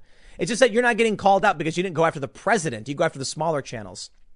Politico reports Facebook CEO Mark Zuckerberg argued Wednesday that private companies should not be the arbiter of truth online, implicitly, implicitly rebuking fellow tech titan Jack Dorsey after the Twitter CEO flagged a pair of President Donald Trump's posts with fact check warnings that provoked the White House's ire. We have a different policy than, I think, Twitter on this one, Zuckerberg told Fox News host Dana Perino in an interview set to air Thursday. You know, I just believe strongly that Facebook shouldn't be the arbiter of truth of everything that people say online. I think in general, private companies shouldn't, probably shouldn't be, or especially these platform uh, companies, shouldn't be in a position of doing that. Oh, I love it. I love it. See, here's the problem. A new story broke from the Wall Street Journal. Facebook knows that their algorithm was radicalizing people. What do they do? Nothing. They swept it under the rug. They're now trying to pass it off like, well, we shouldn't be the arbiter of truth. No, you, your algorithm is exploiting people and making people go insane. There's a big difference between algorithmic promotion and censorship. A lot of people complain about YouTube. They say, you know, I posted a video and then YouTube, you know, uh, uh, like won't won't recommend it or whatever. And I've always maintained this: in most of my videos on my main channel, I'll say share the video because YouTube prop, you know, pushes my channel down and props up the mainstream media. I'm not making a dig at YouTube for doing it. I don't think YouTube is under any obligation to promote my content so long as it's visible. I did complain recently because YouTube shadow banned one of my videos. Hey, if I make a video and it's legal speech and it's important, you should allow people to see it if they choose to. You don't have to promote it. So I get it. It might hurt me and my income, but as long as the video is available for people to seek out and find, I'm cool with that. Facebook has an algorithm, and the algorithm chooses what you see. How about this, Facebook? How about if you want to claim not be the arbiter of truth, you remove the algorithm and it's just it's just chronological order. It's you know so when someone posts, it pops up. Done. End of story. No, Facebook wants to maximize the amount of time you spend on site so they can maximize ad sales. I get it. I get it. What that means, though, is they want to make sure the content they're feeding you is more likely to get attention from you. So they made an algorithm to do that. It then spreads fake news. And then when people complain and say, dude, look at all the fake news on your platform, they're like, well, we're not the arbiters of truth. I mean, the first thing they do is they bend over backwards for the left, start censoring all this content, go way o- overreach and start censoring legitimate news from conservative outlets. And then they eventually just say, oh, well, you know, we're, we're not arbiters of truth. Nah, spare me, dude. It's, it's, it's a lie. It's a game. The easiest way to solve Facebook's problem, okay? No more fact checking, period. Get rid of all of it. And then when someone posts, it appears. It's that simple. Because then if someone spreads fake news, so what? People spread fake news to each other all the time. I went to Walgreens like a couple weeks ago and the lady was talking nonsense about Bill Gates and stuff. And I'm like, I don't think that's true. No, I mean it was like real crazy stuff. You know, I understand there's a lot of weird things about Bill Gates people have been sharing, but I mean like just off the rails. Like, you know, these I'm not I'm, I'm not going to say it. I'm not going to get into it. Let me just tell you, it was discernibly absurd. Like uh, mask conspiracies and like government withholding stuff. And I'm like, okay, Facebook is me talking to my friends and family. All right. I mean, I, actually, I don't really use Facebook to be honest. But if if someone makes a post and they're like, you know, Uncle un- Uncle Bill telling his his thoughts on, on on Trump or whatever, yeah, it happens all the time. Uncle Bill's always got opinions. Now they just talk more. The problem arises with with the algorithm selecting certain content for maximum viewership, because then what gets propped up is the most insane conspiracy nonsense videos, photos, and articles. It's then exploited by websites, and that's the big problem. You want to deal with this? I'll tell you what, Twitter should not be playing this game at all. Facebook should not, and YouTube shouldn't either. But YouTube's very different from the rest of them, okay? Now, with YouTube, we're getting into dangerous territory. We really are because, you know, YouTube is getting really close to being like an employer and being liable for the things people publish. I don't want to get into that, but I will tell you if you're interested in that take, I do talk a bit more over at timcast.net in my 4 p.m. segment. However, I'll wrap it up there. The long, the, the gist of this is that, you know, the social media companies are freaking out and trying to pander desperately Mark Zuckerberg's pandering to Trump is like, no, no, we, we wouldn't do that. And Jack Dorsey is like, but, but I'll, I'll ban China too. We get it. Now you're worried because Trump has waved the sword. But stick around. I got a couple more segments coming up for you in a few minutes, and I will see you all shortly. Right now, as I understand it, rioting and looting is currently going on in Minneapolis for now, I think like the second or third night, depending on where you say it started. I think it's like the third night over the, the killing of George Floyd. It's a very horrifying story. But I want to go over this uh, story right here. A looter was shot dead by pawn shop owner during Georgia, George Floyd riots. And there's a lot of really hot opinions about whether or not this guy was justified. But I more, uh, uh I'm, I really want to talk about this. Cassandra Fairbanks, many of you may know her. She's been tweeting up a storm. And now they're all trying to cancel her, and you can't. We're going to see a good example of what happens when people try to get you, get you fired from your job but you don't work for like you you work for yourself and you've got your own company and everything. It's really really funny. It's kind of like what uh, Rogan was saying in the interview uh, with Bari Weiss, where he was like, "We're entering a new era where people just will work for themselves. They can't get canceled. So Cassandra can say whatever she wants, and you can't get her fired, and her income is safe. Same is true for the most part for me and other people." There's no boss for you to call, bro. We're secure. We started our own companies, and now we've become immune to your cancel culture nonsense.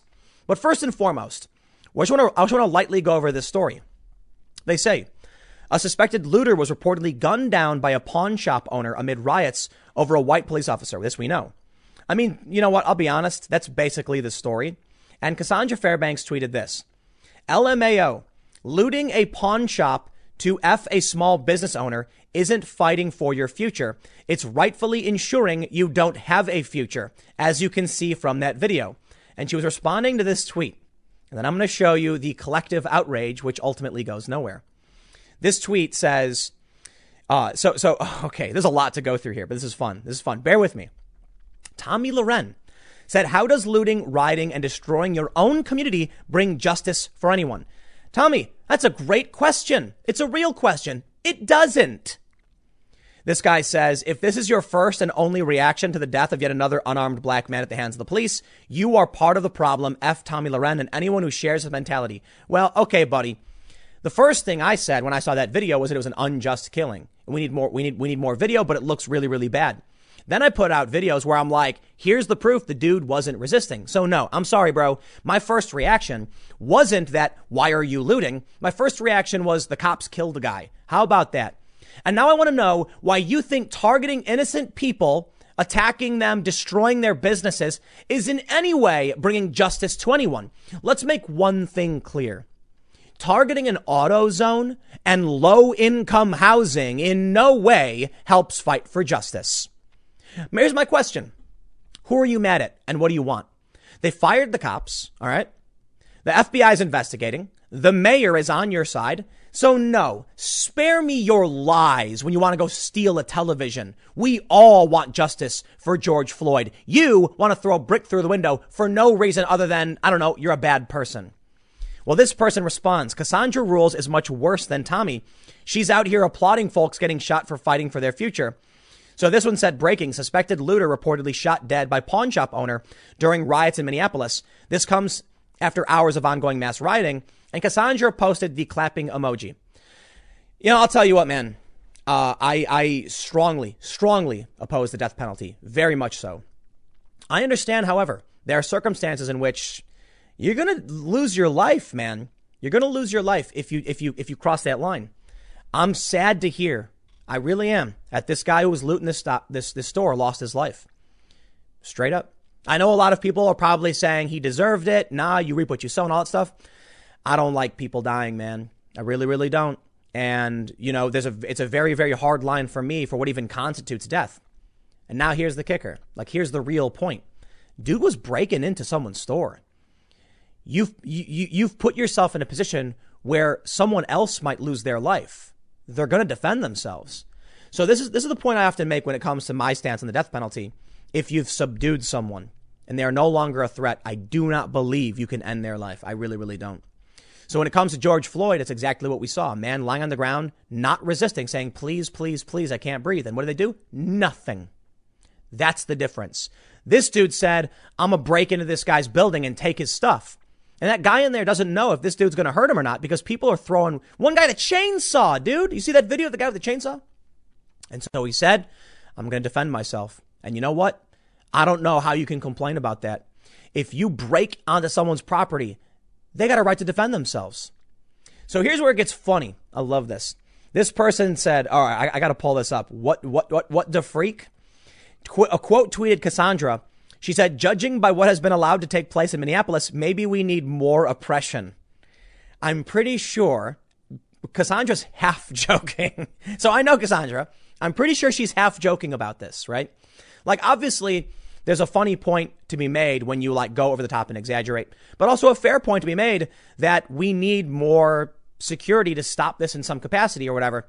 Now, I don't know if I would agree with like whatever, whatever, if the point was like more policing or more security, I don't know if I agree with that. But I honestly think she's just trying to troll and get a rise out of people for the most part. Because if there was going to be a rational discussion about how much policing would be necessary, you wouldn't say this. And Cassandra is certainly smart enough to have the real conversation about security. She's very clearly trolling these people. This guy says, get her fired. And she responded, You can't, lol. Oh, that's it. It feels so good. Karen culture failing. This is what you got to understand about cancel culture. Get her fired. You know what they're saying? I want to speak to your manager. I, you, you should fire this person because they are being mean to me and I'm the customer. Get her fired. Cassandra says, That's why this is so fun. I've been canceled like five times, so I've prepared. I have multiple sources of income and they're rage mob proof. Bravo, Cassandra. Bravo. I certainly am not one to get bombastic on Twitter in this way, but there is a certain catharsis in cancel culture failing and failing miserably. I love it when they post pictures of me and they're like, haha, look at Tim Pool sitting with these objectionable people. And I'm like, bro, who are you complaining to? You think I care? I'm my boss. I run my company, multiple companies actually. Ain't nothing you can do about it. Complain all you want, post whatever you want. Do you think I'm really trying to get hired by BuzzFeed or the New York Times? Nah, man. I'm running my own companies. And I certainly got more than enough uh, uh, uh, opportunity, even outside of this, to have to worry about your stupid cancel culture. You have you have done this to yourselves. The the the the drug that induces the fear, the virus of cancel culture, is failing. We are building as a society a, an, an immunity to this and good. With Donald Trump's executive order, maybe it'll even get better. At first, many people worked for various companies and they realized that people were scared to lose their jobs. So they went ham. They went at it. People lost their jobs. And a lot of those people then made new jobs, notably Jack Murphy. You may be familiar with Jack. I shouted him out uh, uh, uh, a couple episodes ago because we were talking about masculinity. But he had Antifa come after him, posting pictures lying. Dude loses his job. So what does he do? Writes a book, starts a new career, and now he's. I'm assuming he's better off. He's doing. He, he's turned it into. He, it's like it's like a, a, a, a martial arts move. Like when they come at you, it's like judo, and you turn their energy against them. I don't know if you guys watch Cowboy Bebop, but there's that episode where the guy runs at him and then he grabs his wrist and flips. And with a little bit of energy and a redirection, that energy becomes a weapon against the person. So you see people like Jack, you get canceled and they redirect that energy in their favor. So you can try and ban us, you can try and cancel us. Yeah, yeah, yeah. It's it's it, I'm sorry, man, you've lost that power. But that won't stop certain organizations from trying outside of the activists. This is the best. Jared Holt, ah, Jared, reporting for Right Wing Watch. Dare I say, Jared Holt actually did a really good job reporting on the ground when I was in, I think it was Portland. And I wondered why it is that he writes such trash. Well, he works for a Democratic fundraising organization. Basically, it's a Right Wing Watch is a is a uh, is an arm of the Project for the American Way. It's a progressive advocacy group. In order to make money, it appears to me that their strategy is to write sensationalist shock content about the right and then monetize it by asking for donations. Jared, that's what he does. He's not, I mean, you could argue that he is reporting, but I don't think that's fair. He's advocating. He's advocating for you to come and fund them for their causes. Here's what he tweeted Cassandra Fairbanks, a reporter for the Gateway Pundit and an influential MAGA world personality, took to a live stream on Twitter over the weekend to read passages from the Unabomber's manifesto and take aim at leftist and anti racist activists. And how is this news, dude? Why, why should anyone care? Ah, because you live in that crazy, crazy world. Nah, I'm sorry, dude. I, I don't care. I literally don't care. It's not news. These activists are bored, they're angry, they're burning things, they're writing for no reason. Just because they want to. Because it feels good. They're not getting justice for anybody. Look at this guy. Cassandra made a comment about Somalians blowing up their own buildings. And in Minneapolis, they're burning down their own buildings. And he says, somebody find this hoe. She in D.C. Find her. What does that mean? What are you trying to do now? Ah, that's where it goes, huh? You can't cancel her. So now you got to find her. All right, dude. I get it. They're desperate. Cancel culture isn't working so much isn't anymore, is it? And this is what happens. Now they're going to panic. Oh no. Oh no, I can't cause this person harm. Well, they escalate it. It's too bad. I'm looking forward to this future, though. I'm excited about what comes from the, from the executive order because I think it'll be positive, Trump's executive order. I don't know for sure. But I'll also be the first to point out, man, it could negatively impact my business and being on YouTube. It could hurt everybody. But you know what? I'm just sick of this. I'm sick of all of it. I'm sick of these people we'll see how things play out, I guess. But uh, anyway, I'll wrap it up with this. You can't cancel us anymore. You can't cancel the uncancelable. And Cassandra's loving it, and she's getting as edgy as she can. There's nothing you can do about it. Too bad. Aw, poor babies. Did you lose your power? You shouldn't have had it in the first place. I got one more segment coming up for you in a few minutes, and I will see you all shortly. We have a major breaking update on the culture war front. CT transgender athlete policy violates Title IX, according to the Education Department. The U.S. Education Department found that Connecticut's policy to allow transgender athletes to compete in girls' sports violates Title IX. This is huge. You may not be familiar with the story, but there's a lawsuit from several young females who are, they run track and they have to compete against males. The males identify as female. But as the story goes, at least, you know, up until the, the previous reporting, these males weren't undergoing any kind of medical transition in any capacity. They're just males who say they identify as female. Well, according to the Department of Education, that is a violation of their civil rights. And we now have a response from the, from the uh, athletics organization, the sports governing body in Connecticut, saying they're defending the policy. I don't know what this means. They could lose federal funding over this. They now have a federal guidance. This may aid these young females in their lawsuit. Let's read the story. Patch reports. A Connecticut, Connecticut policy that allows transgender athletes to compete in girls' sports. Now, I, I got to stop there because they're not being clear enough. A Connecticut, a, a Connecticut policy that allows trans, transgender athletes to compete, uh, my understanding is any division. That means if someone is born female, they could choose to compete in, in male athletics. The issue is they don't because typically they can't. Men and women are biologically different. However, in some circumstances, like with the issue of Mack Beggs, who is biologically female but is transitioning via hormones to male, uh, this person does compete against males in wrestling. So uh, let's read more. The ruling, which was obtained Thursday by the Associated Press, comes in response to a complaint filed last year by several female track athletes who argued that two transgender runners who who identified as male at birth had an unfair physical advantage. The office said in a 45 page letter that it may seek to withhold federal funding over the policy, which allows transgender athletes to participate as the gender with which they identify.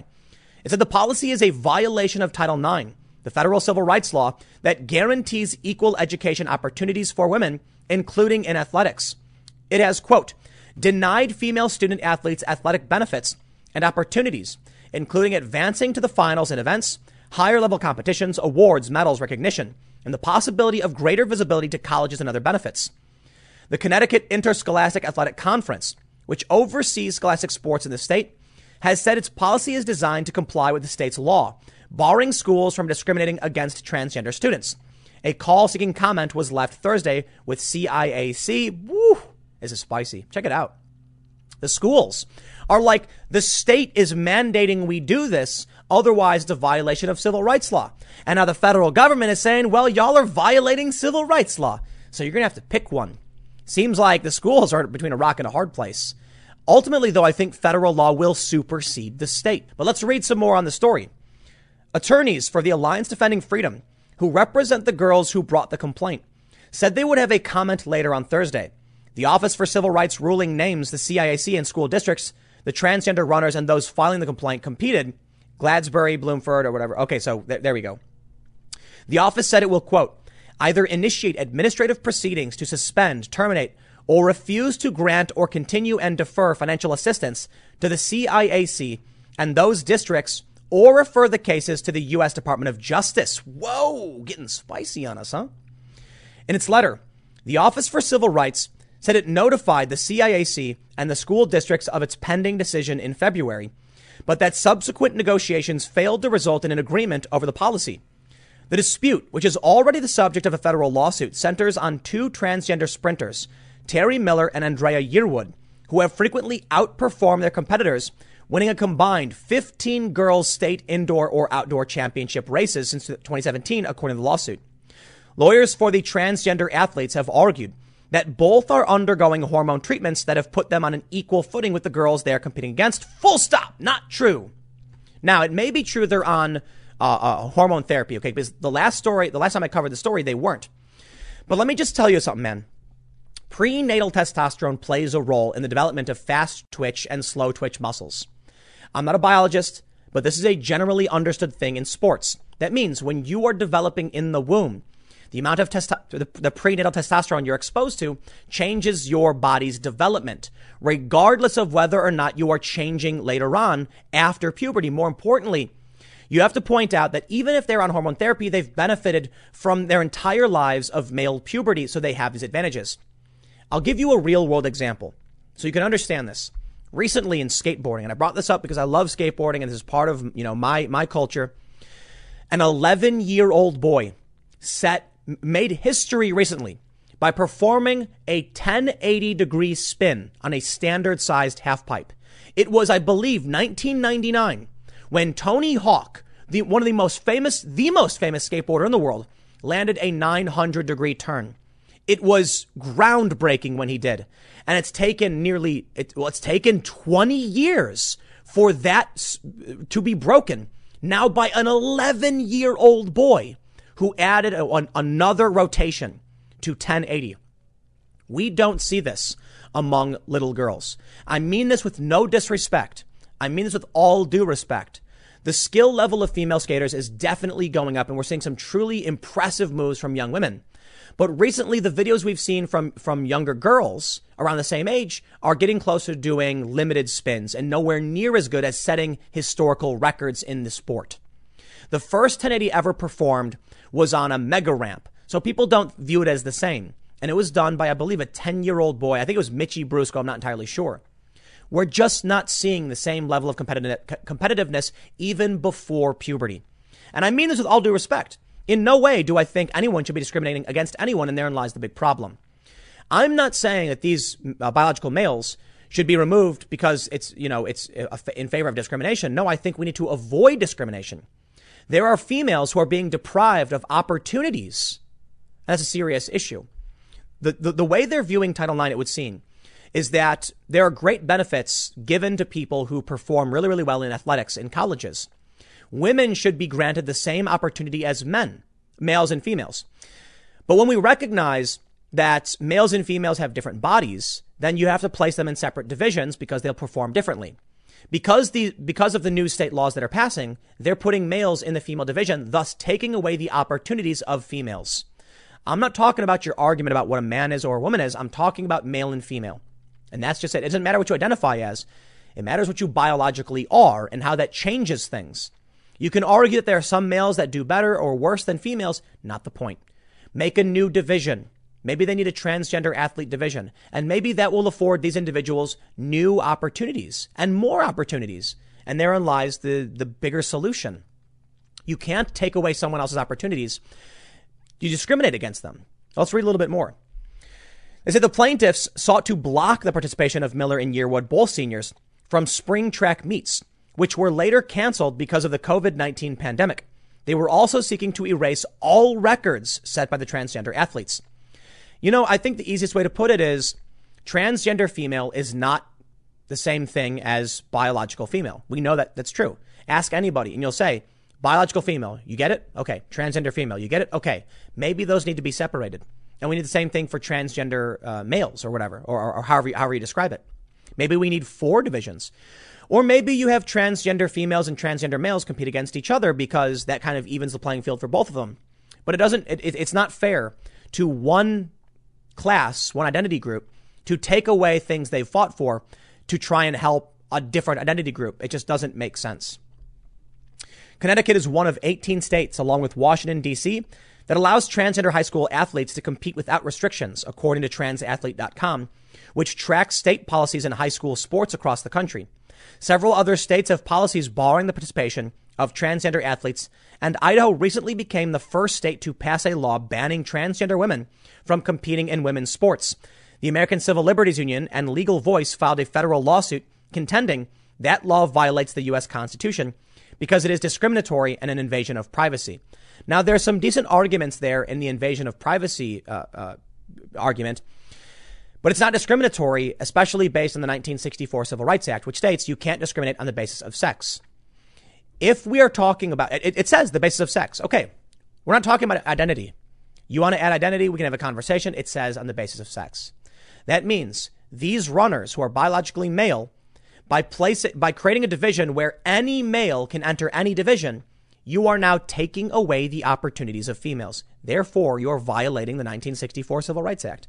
Of course, the response from the sports governing body is in defense. I'm not going to read you their response because it's really just a waste of words. But uh, they say, following the ruling, the uh, the governing body of state, Scholastic Athletes, has issued a response defending its long-standing statute. This is going to get interesting, but I think Connecticut is going to lose this one. And I think this may be a dramatic change to how these rules are being enacted. Dare I say, those who advocated for biological males to compete against biological females, I think they're going to lose this one. I think they already have. Connecticut is just the first domino to fall. The lawsuit will likely move forward now with a lot of support from the federal government. The state may have no choice. Now, it's possible Connecticut, under state law, says, nope, this is the law, you lose. And if they appeal and they keep taking it up to the Supreme Court, then we get a nationwide ruling on this. And I think it's going to favor these young females and not the transgender athletes. I mean none of this in any disrespect to any, to any communities. I'm only seeking to minimize the discrimination. That's my opinion. In which case, we're going to have to talk it out. I'll leave it there. Stick around. Next segment's coming up tomorrow at 10 a.m. on this channel. and I'll see you all then.